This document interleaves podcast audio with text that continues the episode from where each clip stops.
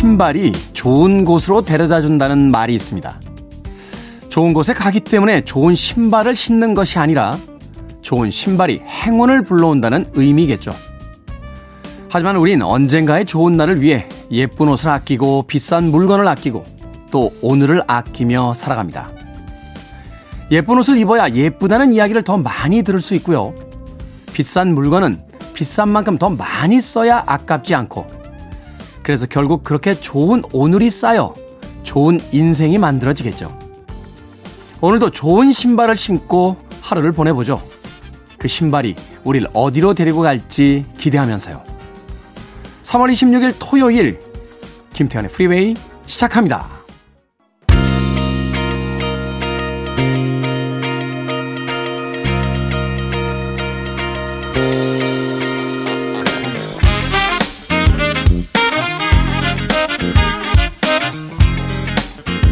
빌보드 kid의 아침 선택 김태훈의 프리웨이 전 클 태 자 쓰는 태디 김태훈입니다. 자 오늘 첫 곡은 1979년도 빌보드 Hot백 차트 이번 주 3위에 올라있던 두비 브라더스의 What a Fool Believes로 시작했습니다. 3월 26일 토요일 토요일 1부는 음악만 있는 토요일로 꾸며드립니다. 1970년대와 80년대 그리고 90년대까지 이어지는 빌보드 Hot백 차트의 히트곡들 특히 이번 주에 상위권에 랭크됐던 음악들을 중심으로 두 곡, 세 곡 이어서 들려드립니다. 과거로 떠나는 시간 여행 오늘 음악을 통해서 한 시간 동안 즐겨보시는 건 어떨까 하는 생각이 듭니다. 그리고 2부는요 북구북구로 꾸며드리죠.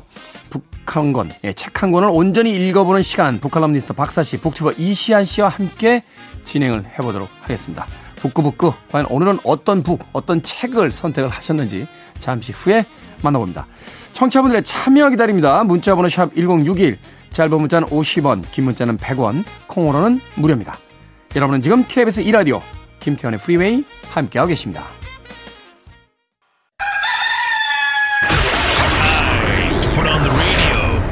김태훈의 프리웨이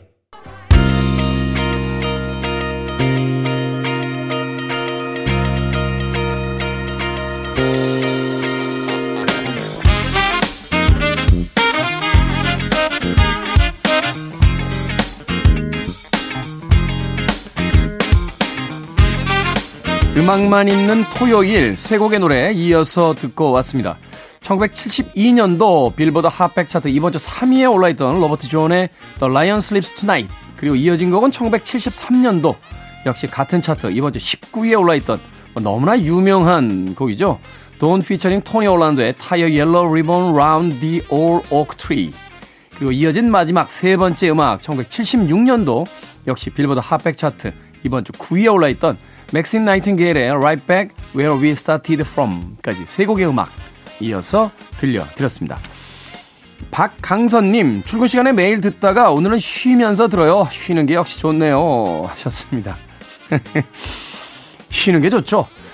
아무것도 안 할 수 있다라면 얼마나 좋을까 하는 생각을 해보게 됩니다. 그래서 그럴까요? 그 기독교의 성경에 보면 천국은 아무것도 안 하는 것으로서 묘사되어 있잖아요. 아담은 아무것도 안 하고 그 에덴 동산에는 모든 과실을 다 따먹을 수 있었는데 오직 단 하나 따먹지 말라고 한 그 선악과를 따먹는 바람에 드디어 이제 노동과 고통이 있는 이 세상으로 추방됐다 하는 기독교의 그 이야기가 있습니다.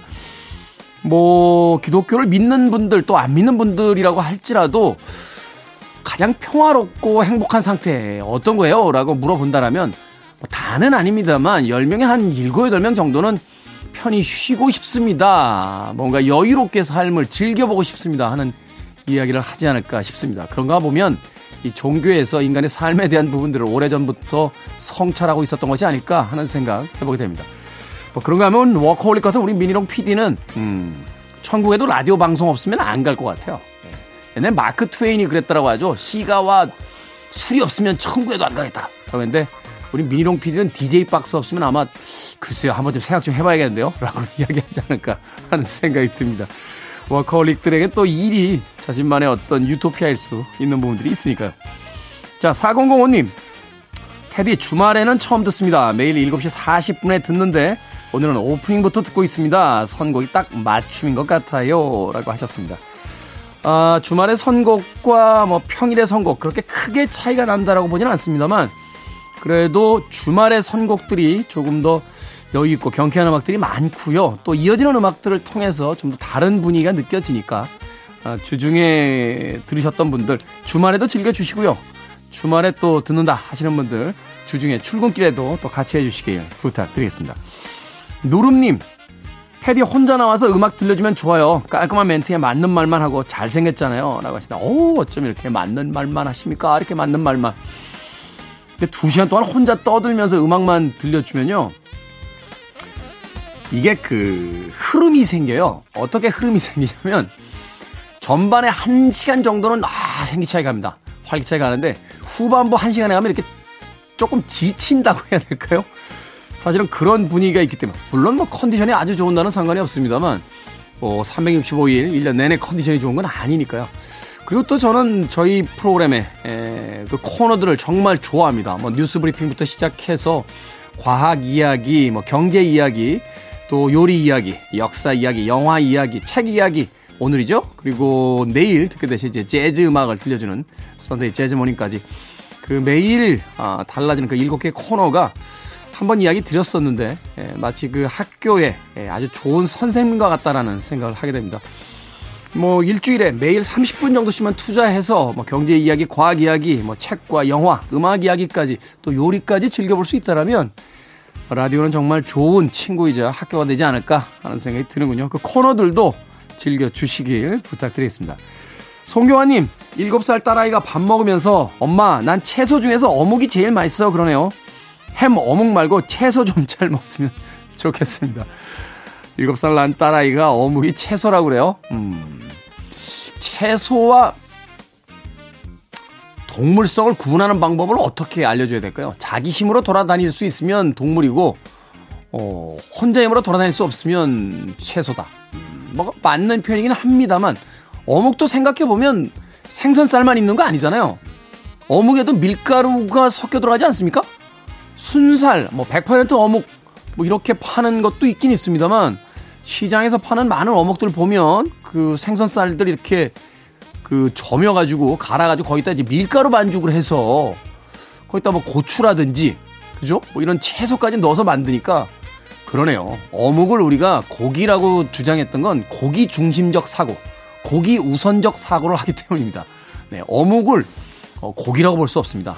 어떤 어묵들은 고기보다 채소가 훨씬 더 많이, 밀가루가 훨씬 더 많이 들어가 있으니까요. 7살 딸아이가 우리에게 가르침을 주는군요.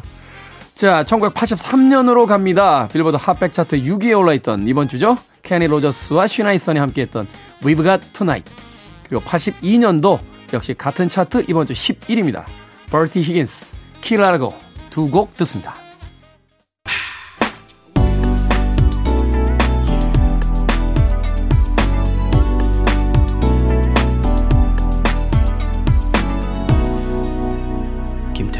Freeway.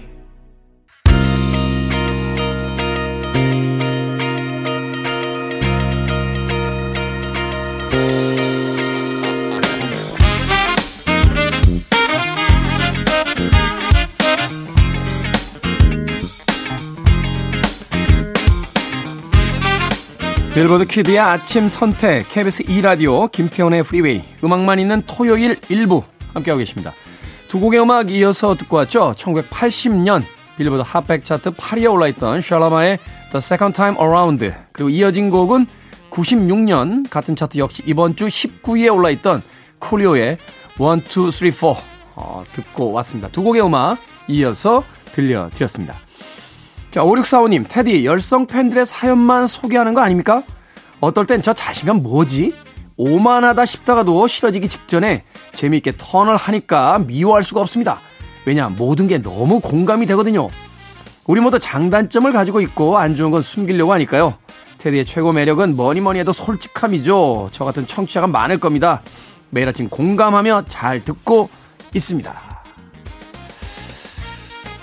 잘난 척, 오만한 척 하다가도 미워지기 직전에 턴한다. 아, 이게 중요하죠. 네, 인생에서 제일 중요한 건 균형, 밸런스니까요. 왼쪽으로 기울기 전에 오른쪽으로, 오른쪽으로 기울기 전에 왼쪽으로. 뭐, 이 균형이 가장 중요하다는 것.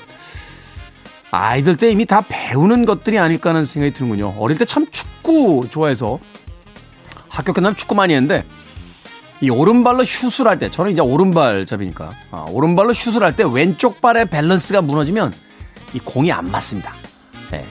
네. 더구나 이제 왼쪽을 디딤발이라고 하는데 이게 너무 앞에 나가 있으면은 공의 그 뒷땅을 차게 되고요.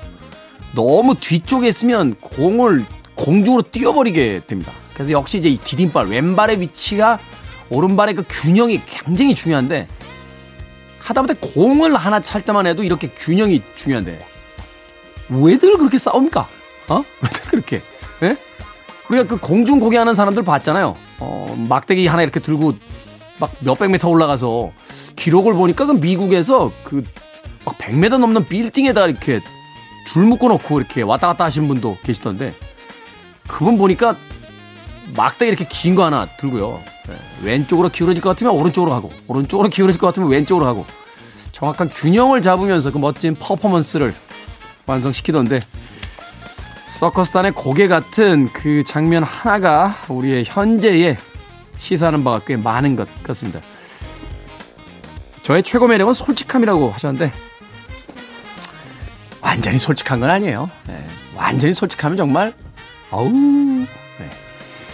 100% 솔직하고 100% 공개돼서 지구상에 살아남을 사람이 누가 있겠습니까? 네. 제가 혼자 있을 때 얼마나 어우 1265님 얼마 전 퇴직하신 아버지가 TV 프로에서 자연인을 보시더니 자꾸 산으로 들어간다고 하십니다. 계획도 없이 왜 저러실까요? 실천은 안 하시겠죠? 하셨는데 최근에 이 프로그램 보면 음, 참 많은 사람들이 산에 들어와 있구나 하는 생각이 들고요. 또 그 프로그램을 넋을 놓고 보는 남편분들 특히 또 아버지들 많다 하는 이야기 많이 듣게 됩니다. 아니 물도 제대로 안 나오고 날씨도 추울 때 되면 난방도 안 되고 불편한 저 산에 왜 들어갑니까? 그러다 큰일 납니다 하고 가족들이 막 만류하는데 정작 중요한 건 못 보고 있는 거죠. 어, 산에 가고 싶은 게 아니고요. 그냥 혼자 있고 싶은 거예요. 혼자 세상에 그 많은 어떤 삶의 무게로부터 벗어나고 싶다 하는 생각을 하고 계신 거죠. 어, 뭐 그런 이야기 있지 않습니까? 아, 이 이야기까지는 안 해도 되겠네요. 네, 뭐 토요일 아침부터 뭐 그런 이야기까지 할 필요가 있겠습니까? 어찌됐건, 네, 어찌됐건. 아버지의 그 마음을 좀 헤아려 주시는 건 어떨까요? 그리고 지금까지 지고 계셨던 많은 그 의무와 책임으로부터 조금은 편하게 만들어 주신다라면 굳이 산에 들어갈 저도 뭐 네, 굳이 그렇게만 해준다면요 산에 들어갈 네, 그럴 생각은 없습니다. 자 음악 듣습니다. 삶이 무거울 땐 역시 음악을 통해서 무게를 좀 덜어내는 것도 괜찮겠죠. 1984년도 빌보드 핫백 차트 이번 주 7위입니다. 네나의 99 Luft Balance 그리고 85년도 이번 주 4위에 핫백 차트에 올라있던 글렌 프라이의 The Heat Is On까지 두 곡의 음악 이어집니다. You're listening to one of the best radio stations around. You're listening to 김태훈의 Freeway. 빌보드 kid의 아침 선택 KBS 2라디오 김태훈의 프리웨이 함께하고 계십니다. 1부 끝곡은 자넷 잭슨의 음악 골랐습니다. 1987년도 빌보드 Hot백 차트 이번 주 3위에 올라있던 곡이에요. Let's wait a while. 들으면서 저는 1부 마감합니다. 잠시 후 2부에서 뵙겠습니다.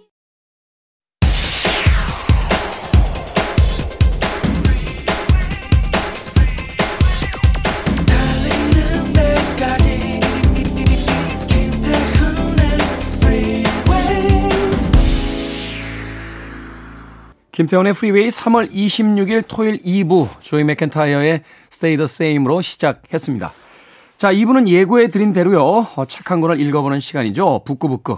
오늘도 북튜버 이시안 씨, 북칼럼니스트 박사 씨와 함께 또 한 권의 책을 읽어봅니다. 오늘 어떤 책이 될지 잠시 후 만나봅니다.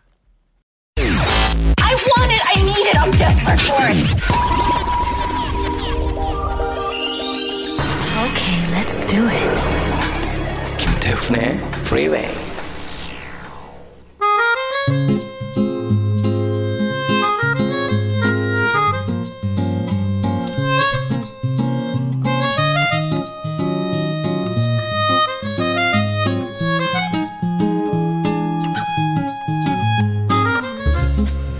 K77700861님 일주일을 기다립니다. 세 분의 티키타카 너무 재밌어요.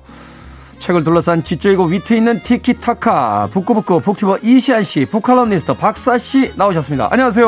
네, 안녕하세요. 반갑습니다. 자, 오늘은 윌리엄 골딩의 소설 그 유명한 노벨 문학상에 빛나는 파리 대왕을 네. 읽어보도록 하겠습니다. 누가 파리 대왕이라고 발음을 해요, 이 책을. 파리 대왕. 그쵸. 네. 죄송해요. 아, 뭐 그리고, 그리고 그 정색을 하면서 그렇게 혼내실 건 아니잖아요. 네. 이걸 이걸 파리라고 하면 네. 네. 오해 소지가 있네요. 그럼요, 그럼요. 100% 오해하네요. 어, 그럼요. 파리에 있는 대왕이 되네요. 파리 대왕. 네, 에잉 하고 날아다니는 파리 대왕 되겠습니다. 자, 윌리엄 골딩 어떤 작가인지 이시안 씨께서 먼저 소개를 좀 해주시죠. 네, 윌리엄 골딩 이제 써거든요. 경. Sir. 예. 이게 문학 작품으로 경칭호를 받으신 분이에요. 우리 머리에는 일단 아서 코난 도일. 네, 그런 식으로. 네, 네, 뭐 네. 그 정도 기억이 나네. 네. 영국 영국 작가 중에는. 네, 네. 네, 많이 이제 파리대왕으로밖에 모르시는데 그 코난 도일 이상의 어떤 활약을 보이셨다 이렇게 생각하시면 될 것 같고요. 음. 영국의 소설가이자 시인이시고 1911년에 태어났거든요. 어. 그리고 1930년에 옥스퍼드 대학에 들어갑니다. 자연과학과 영문학을 공부를 했다가 그 교사로 재직을 했는데 그때 제 2차 세계대전이 터진 거예요. 네. 그래서 여기에 자원에서 입대를 합니다. 2차 세계대전에. 네, 영국 해군에 입대를 해가지고 복무를 하는데 영국은 사실 뭐 전쟁 한복판에 있었잖아요. 그렇죠. 어, 그 거기도 그, 그 유명한 노르망디 상륙 작전에도 참가를 하고 어 노르망디 상륙작전 그 네. 거기 나오지 않습니까? 라이언 일병 구하기 첫 장면에. 빠방빠방 하면서 네, 그게 노르망디 상륙작전인데. 아, 어, 너무 끔찍하잖아. 팔 아. 날아다니고 막 이런 거. 근데 이 시기에 네. 그거를 실제로 목격을 한 다음에 그래서 인간 본성에 대한 깊은 회의감을 느끼는 계기가 됐다고 그래요.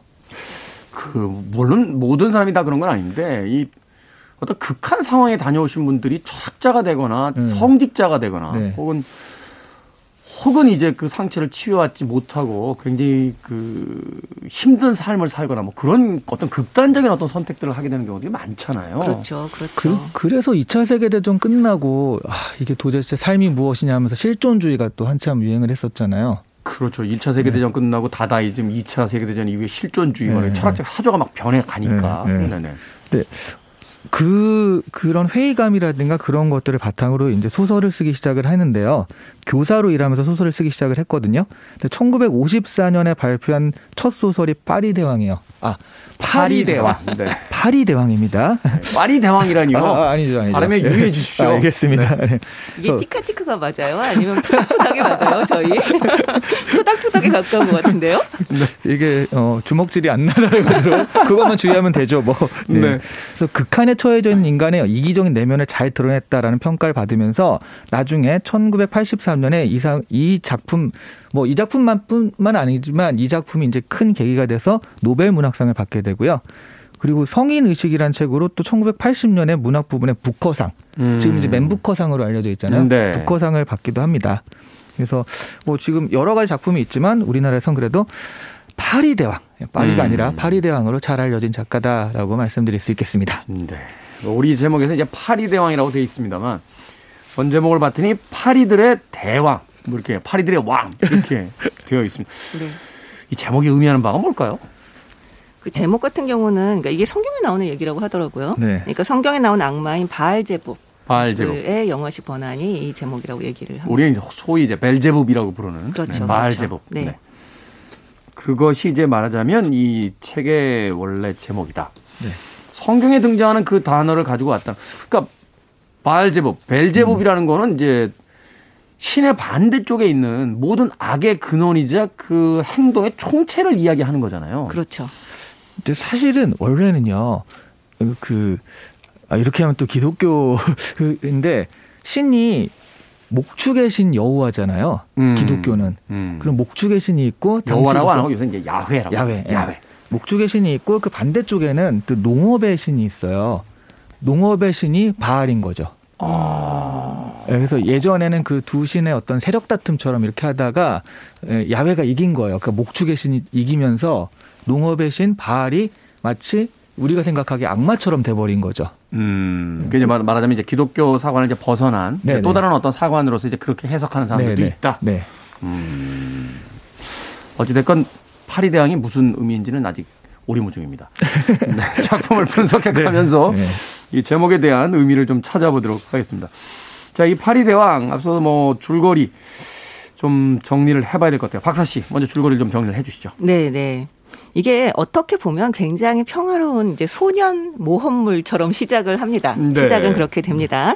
일군의 소년들이 태평양에 있는 무인도에 불시착을 하게 돼요. 어른은 한 명도 없고요. 아주 어린 뭐 대여섯 살의 소년부터 10대 소년들까지 모여서 이 섬에서 살아남아야 됩니다. 그런데 이제 아이들이잖아요. 이 문제의 심각성을 깨닫지를 못해요. 그러면서 이 보물섬이나 산호섬 같은 소년 모험 소설을 떠올리면서 굉장히 즐거워하죠. 네. 네, 그 중에 이 렐프라는 소년이 이 오합지졸 소년들의 우두머리가 됩니다. 이 소라를 이제 주워서 불어서 이 소년들을 불러 모았기 때문인데요. 이 소리는 일종의 민주주의의 상징이 됩니다. 그러니까 이 소라를 손에 들고 있으면 발언권을 얻는 그런 형태가 되는 거죠. 소라를 딱 들면 이제 떠들다가 조용히 해야죠. 그렇죠. 어, 저 소라 든 사람만 말할 수 있다. 말할 수 약간 있다. 이런 규칙인 거죠. 음. 이 소년들은 처음에는 나름대로 규칙을 정하고 살아가기 위한 조치를 취해요. 뭐 이제 구조받기에 봉화불을 올리고 뭐 머물 거처로 오두막도 짓고요. 과일을 모아서 먹을 것과 마실 것도 확보를 하고요. 그렇지만 이 사냥의 흥분에 휩싸인 잭이라는 소년과 네. 이 렐프가 대립을 하게 됩니다.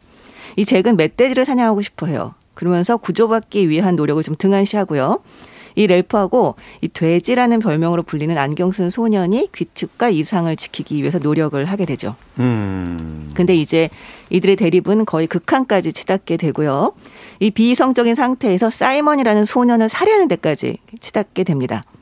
이 잭은 얼굴에 이 피와 진흙을 바르고 아이들의 추장으로 이제 굴림을 하려고 하고요. 이제 그를 위해서 안경 쓴 소년의 안경을 이제 뺏어가요. 왜냐하면 이 안경이 불을 피울 수 있는 도구거든요. 돋보기가 되잖아요. 그렇죠. 원래는 뭐 근시의 안경으로는 불을 붙일 수 없다고 합니다만 음, 네. 어쨌든 설정은 그렇습니다. 이 안경이 없으면 잘 보이지 않는 이 심한 근시인 소년이 안경을 찾으러 이제 잭과 그 무리를 찾아가게 되는데요. 거기서 또 살해를 당하게 됩니다. 음. 그리고 흥분한 소년들은 이 렐프를 찾아 죽여라 하면서 이제 숲에 불을 놓게 되죠. 그러니까 마지막엔 거의 이제 목숨을 건 추격전을 벌이게 되는데 그 끝에 이 불을 보고 어른이 찾아오게 돼요. 영국 해군 장교가 찾아와서 결국 이제 이들과 이제 만나서 이, 이 일테면 끔찍한 사태가 종결이 되는 걸로 끝이 납니다. 이 어른이 찾아오기 전까지는 정말 그 어느 어른들의 그 모험담이나 폭력물에도 비견될 만한 비견되긴요. 훨씬 더 심하던데요. 어 그 막 극단적 형태를 보이다가 맞아요. 어른이 찾아오니까 울잖아요. 그렇죠. 아이가 돼버리죠. 네. 그 장면 참, 어, 이 책의 끝부분에서 인상적이었던 기억이 됩니다. 자, 이 파리대왕뿐만이 아니라 많은 문학과 그 영화 작품들 속에서 이 표류하고 난파되는 이야기들이 등장을 합니다. 뭐 고전에는 뭐 걸리버 여행기 같은 작품들이 있고요.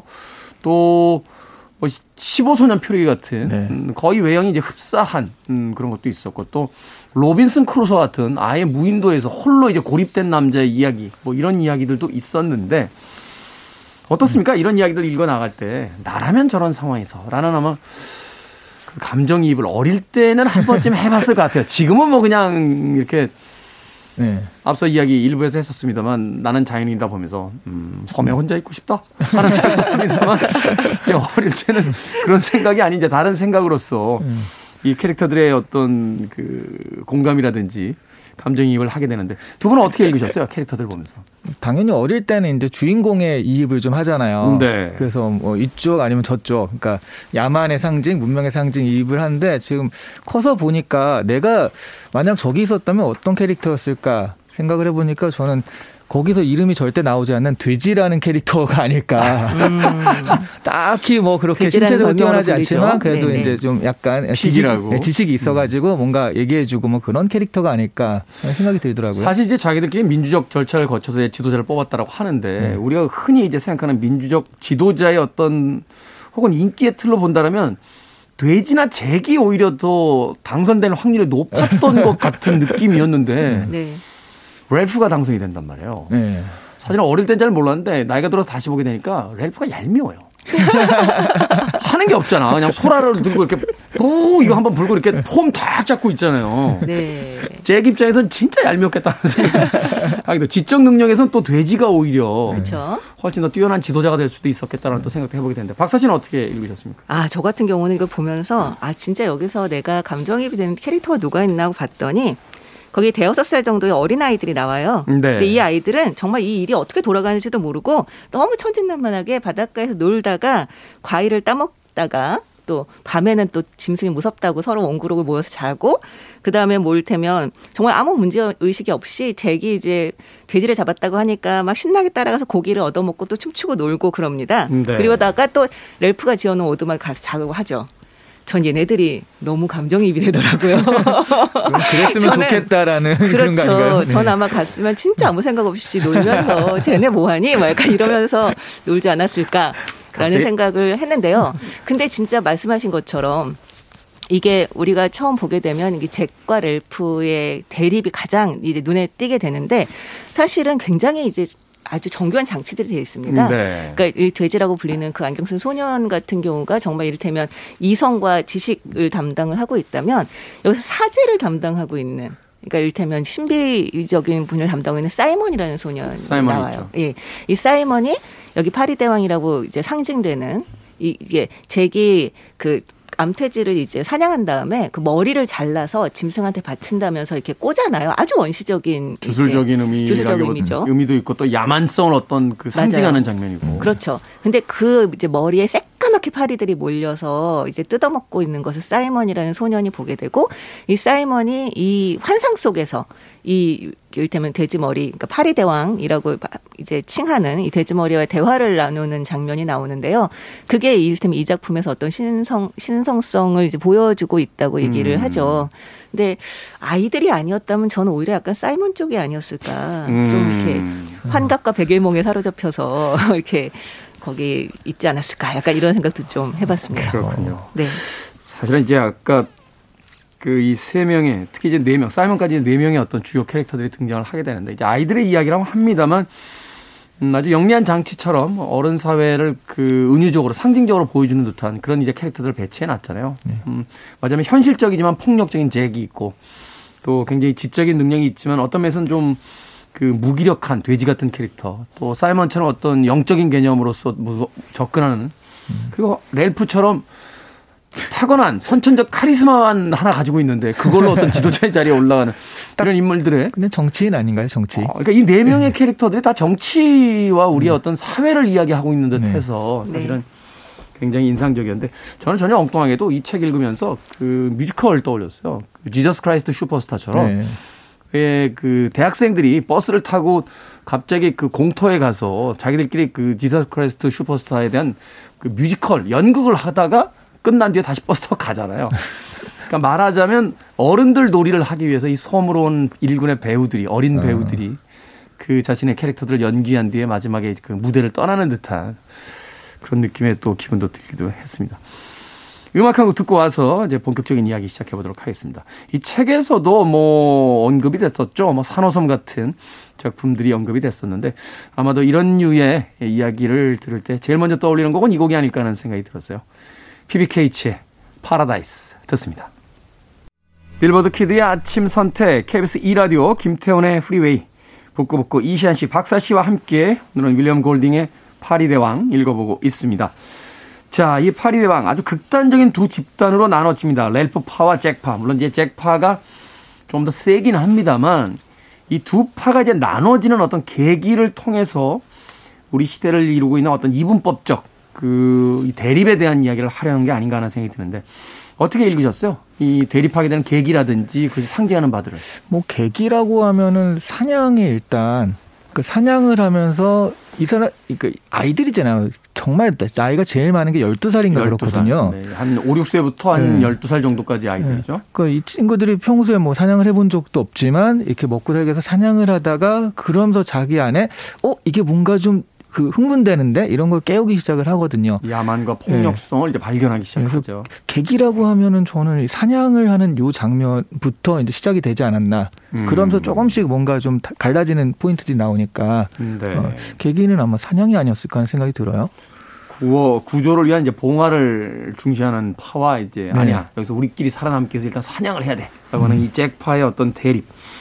음 그것은 그거는 음. 너무나 잘 봐준 거고요. 저는 네. 그냥 중이병의 발현이 아닐까라는 생각이 듭니다. 아니 정말 나이도 딱 그렇고요. 정말 중이병이에요. 막 어, 그래요? 정말, 네, 그럼요. 너무 막 진짜 자기가 이 섬의 추장이다 막 이래가면서 그 얼굴에다 분칠을 하잖아요. 저 피와 피와 재 이런 거 재를 해서 막 바르면서 예 예. 사, 실그 장면 되게 섬찟한 게요. 그 이후에 그 지옥의 묵시록에 네. 그 율브리너가 그러고 나와요.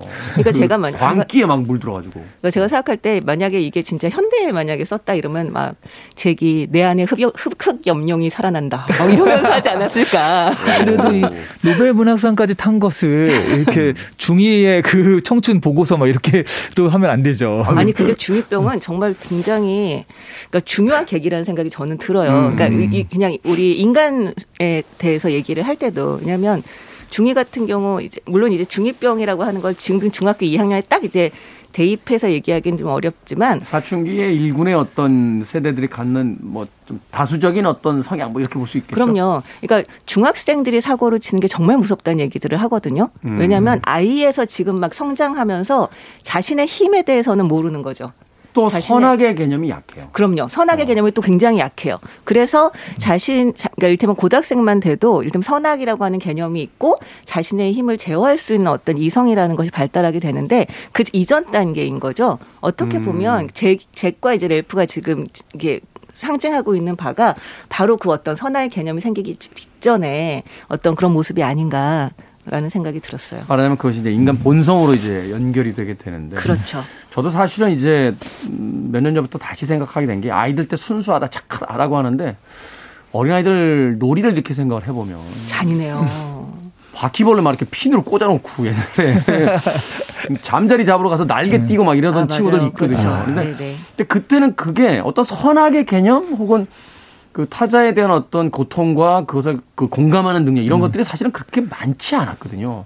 그러다 보니까 어떤 그런 어 지금 생각해 보면 물론 이제 대상에 따라 또 달라지는 의미가 있겠습니다만 아주 흉측하다라고 하는 일들을 아무런 그 도덕적인 판단 없이 저질렀던 그런 일들도 있는데 네. 바로 그러한 어떤 인간 본성의 아주 저 밑바닥에 있는 이야기를 이제 10대 소년들을 통해서 이제 보여주고 있다. 아, 아, 그 지금 중이병을 너무 뭐랄까 큰 의미를 부여하시는 것 같아서 사실은 집집에서 중이병은요 저희 집 그 둘째가 중이 정도 병이거든요. 아, 맞습니까? 음. 네, 초등학교 한 4학년 때부터 계속 중이병이에요. 계속 오래, 중이병인데. 오래가네요. 네, 네. 근데 첫째 그 엄마와 첫째가 얘를 빼놓고 슈퍼마켓에 갔단 말이에요. 음. 그러니까 막 왜 나만 빼고 다녀 이러면서 화를 냈어요. 또 같이 가자면 또안 어, 가고. 엄마가 이번에 야 여기 슈퍼마켓 가는데 같이 갈래? 그러니까 왜 나한테 강요해? 어떻게 하란 말이야.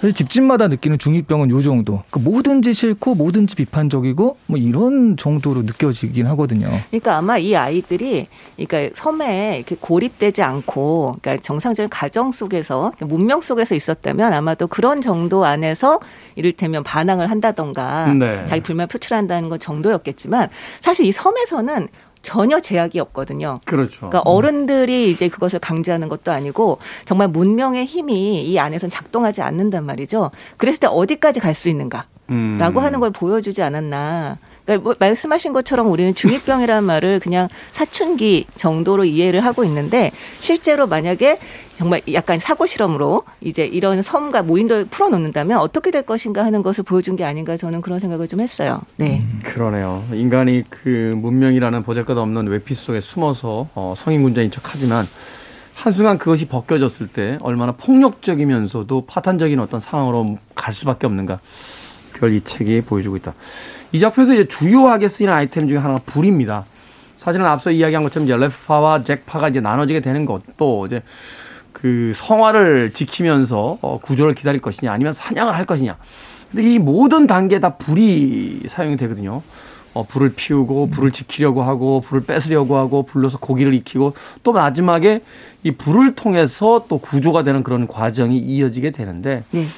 작가는 이야기의 중심에 이 불이라는 하나의 소재를 놨습니다. 이게 분명히 문학적으로 어떤 의미를 가지고 어, 작동을 하고 있겠죠. 뭐 아무래도 그 프로메테우스가 신에게서 불을 훔쳐가지고 사람한테 준 것이 이 사람의 어떤 기원처럼 그러니까 그런 신화가 있잖아요. 그게 불- 가장 큰 죄잖아요. 네. 어, 신한테서 훔쳐간 것 중에. 그래서 평생 죽지도 않고 독수리한테 심장이 물었기 때문에. 네. 네. 그렇죠. 근데 어쨌든 그 덕분에 사람은 불을 가지게 되면서 아 비로소 사람 다른 만물의 영장이라는 말이 이제 어울리는 그런 사람이 됐다는 게 불이라는 게 사람 문명 뭐 이런 것들에 대한 그냥 그 아주 명확한 상징이 되는 거죠. 음. 그래서 보면 이쪽 렐프가 계속 이제 돼지의 안경을 이용해서 불을 계속 가지고 있다가 그거를 뺏기게 되는 장면이 나오잖아요. 그러면서 이제 그런 게 넘어가는데 이게 문명이 넘어간다기보다는 문명을 그냥 뺏었다라는 느낌이 좀 더 강했던 것 같아요. 음. 그러니까 어떻게 보면 인간이 발전을 한 것은 불을 발견해서라기보다 불을 제어할 수 있으면서에 가깝죠. 그렇죠. 네. 그러니까 이, 이 소설 같은 경우는 앞부분에서 아이들이 아주 서투르게 이 봉화를 올려야 돼 막 이러면서 서로 제어하지 않고 막 제멋대로 움직였을 때 산불이 한번 나요. 그렇죠. 이 산불이 나면서 그 아이 하나가 희생이 되죠. 음. 네. 그러면서 그런 무질서, 그런 무질서가 우리를 희생시킬 수 있다라고 하는 것을 이 돼지가 계속 이제 일깨워 주게 되는데 이게 마지막으로 또 산불로 끝이 나거든요. 네. 네. 근데 저는 여기서 불을 붙이는 도구가 이 돼지라는 소년의 안경이라는 사실이 굉장히 상징적이라는 생각이 들어요. 음. 이 안경이라고 하는 건 어떻게 보면 이성을 의미하기도 하잖아요. 그렇죠. 이 가장 똑똑한 소년이기도 하고 가장 이성적인 소년이기도 한데 그리고 끝까지 대화를 포기하지 않는 소년이기도 하- 하죠. 이 안경의 주인이. 그러네요. 저 밖에 있는 네. 우리 스태프들까지 다 합쳤을 때 우리 백 작가 빼고 다 안경 끼고 있거든요. 백 작가는 대화를 시도하지 않아요. 어, 백 작가는 백 작가는 대화를 별로 안 좋아하는 스타일이기 때문에. 네, 어디까지 상징이라는 걸 잊지 어, 말아주시고. 네네네. 예. 보니까 저희 세 명은 다 검은 뿔테 안경을 또 그렇죠. 아, 네, 비슷하게 그러네요. 또 하고 있네요. 저희가 그래서 말이 통해요. 네. 그렇다고 생각합니다. 네.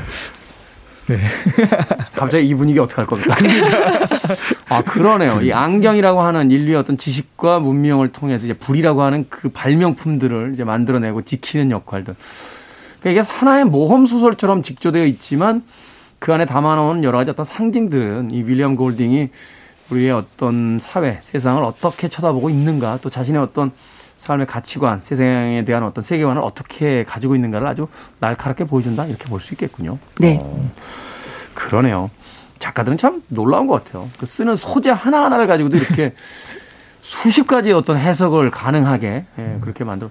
나중에 또 작가 이렇게 만나면 아 그래요? 저는 그냥 막 떠올라서 쓴 건데요. 막 이렇게 이렇게 얘기할 수도 있지 않습니까? 네, 그, 그게 그렇게 한데. 읽혔어요. 할수 그렇죠. 있죠. 네. 음. 근데 이, 그렇긴 한데 어쨌든 이 작품에서 이 소품들을 굉장히 상징적 의미로 많이 쓰고 있는 건 사실이에요. 음, 네. 이를테면 앞서 말씀드렸듯이 소라가 민주주의를 상징을 하고 네. 이 안경이 이제 불을 상징을 하고요.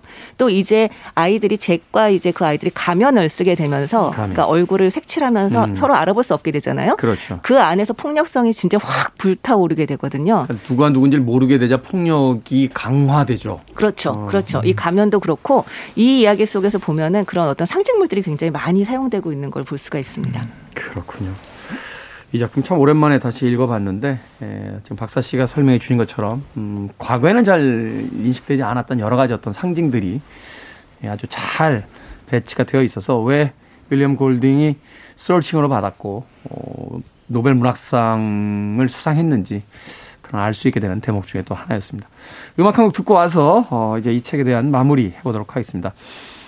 파리 대왕의 어원이 이제 벨제부, 어, 발제부에서 시작이 됐다라고 이야기 드렸었죠. 퀸의 노래 중에 Bohemian Rhapsody라는 곡 아마 다들 알고 계실 겁니다. 이 가사에 바로 이 발제부, 벨제부이 등장합니다. 벨제부 has the devil put aside for me라고 하는 그 유명한 가사.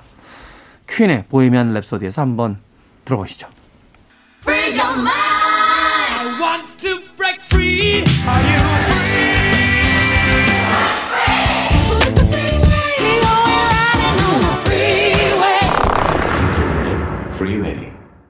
빌보드 키드의 아침 선택, 김태훈의 프리웨이, 북칼럼니스트 박사 씨, 북튜버 이시안 씨와 함께 북구북구.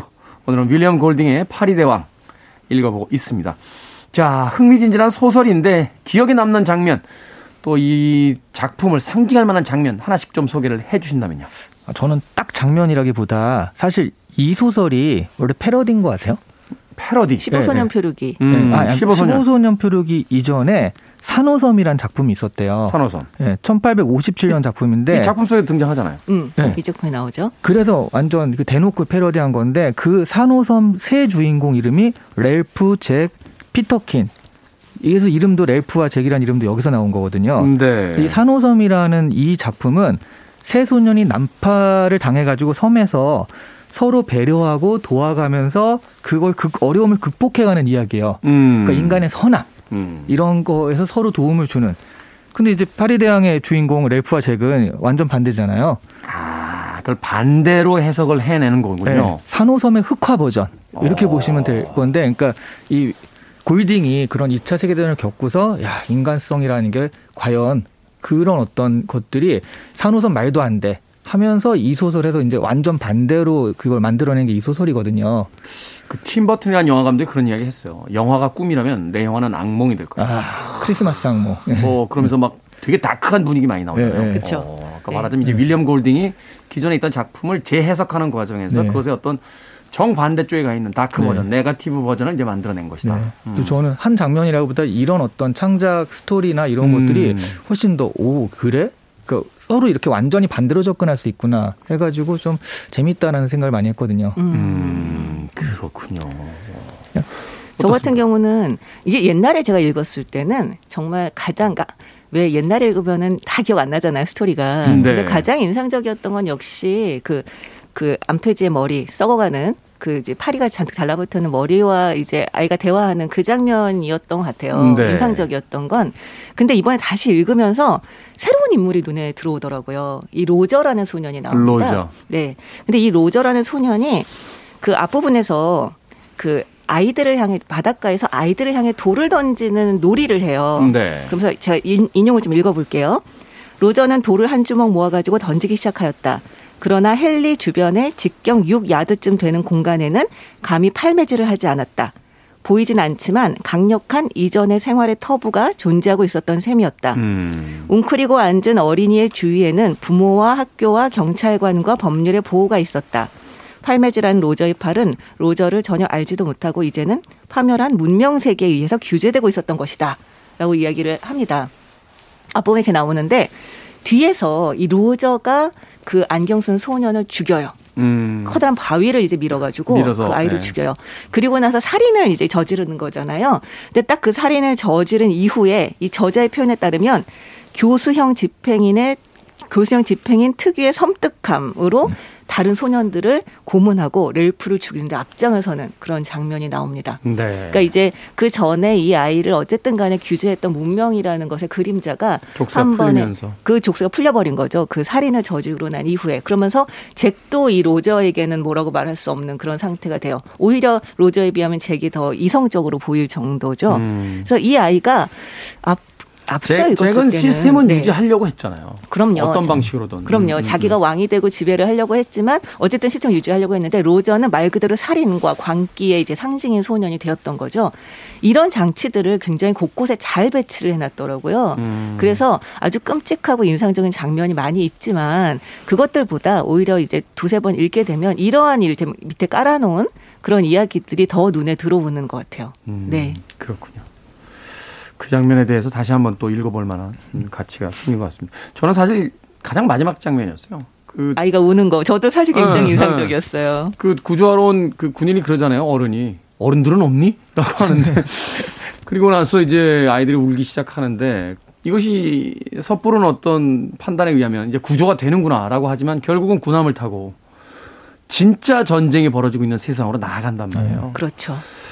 아, 윌리엄 골딩이라는 작가가 참 대단한 어떤 설정들을 만들어 놨구나 하는 것들이 이 작은 전쟁마저도 이렇게 참혹스럽고 그 진절머리가 나는데 그 아이들을 구원했다라고 생각하는 그 어른들은 사실은 그 아이들을 더 큰 전쟁의 어떤 화마 속으로 집어넣고 있다라는 거.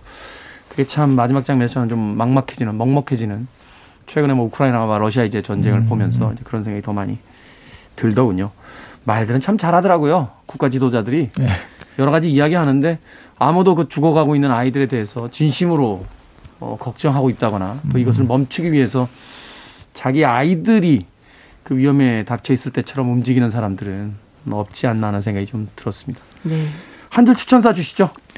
어, 파리는 안 나옵니다. 나와요. 대신- 파랗게 나오죠. 잠깐만요. 한 줄 추천사잖아요. 은유적 표현, 시적 허용. 아, 예. 파리는 안 나옵니다. 다만 파리보다 못한 사람들이 나오죠. 음, 여기서 파리는 그저 거둘 뿐. 네. 중요한 것은 사람이다. 네. 자, 박사님. 네. 우리가 믿고 의지하는 인간의 문명이라는 것이 얼마나 약한 것인가 혹은 얼마나 강한 것인가 라는 것을 실감하기 위해서 이 소설 한번 읽어보시길 권합니다. 음, 네. 우리의 문명에 대한 새로운 시각, 그리고 뭐 소격 효과라고 그래요. 한 발 떨어져서 봤을 때 비로소 제대로 보이는 것처럼 어, 우리가 어, 믿고 있었던 이 시스템에 대한 다시 한 번의 어떤 새로운 생각을 심어주는 책이다라고 이야기해 주셨습니다. 북구북구 오늘은 윌리엄 골딩의 파리대왕 읽어봤습니다. 다음 주 책은요 산호 욕고의 에세이 사는 게 뭐라고입니다. 베스트셀러였기 때문에 많이 읽어보신 분들 계실 것 같은데 다음 주 이 시간도 기대해 주시길 바라겠습니다. 북튜버 이시안 씨, 북칼럼니스트 박사 씨와 함께했습니다. 고맙습니다. 네, 네, 고맙습니다. 감사합니다. 음악 한 곡 듣습니다. 아, 누군가는 이 전쟁을 멈춰야만 하겠죠. CCR의 음악 중에서 Who'll Stop the Rain 듣습니다.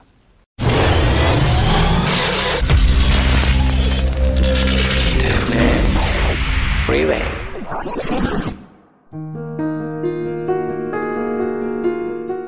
KBS 2라디오 김태훈의 프리웨이 오늘 방송 여기까지입니다. 오늘 끝곡은 Jewel의 곡 골랐습니다. Foolish Games. 편안한 하루 보내십시오. 저는 내일 아침 7시에 돌아오겠습니다. 고맙습니다.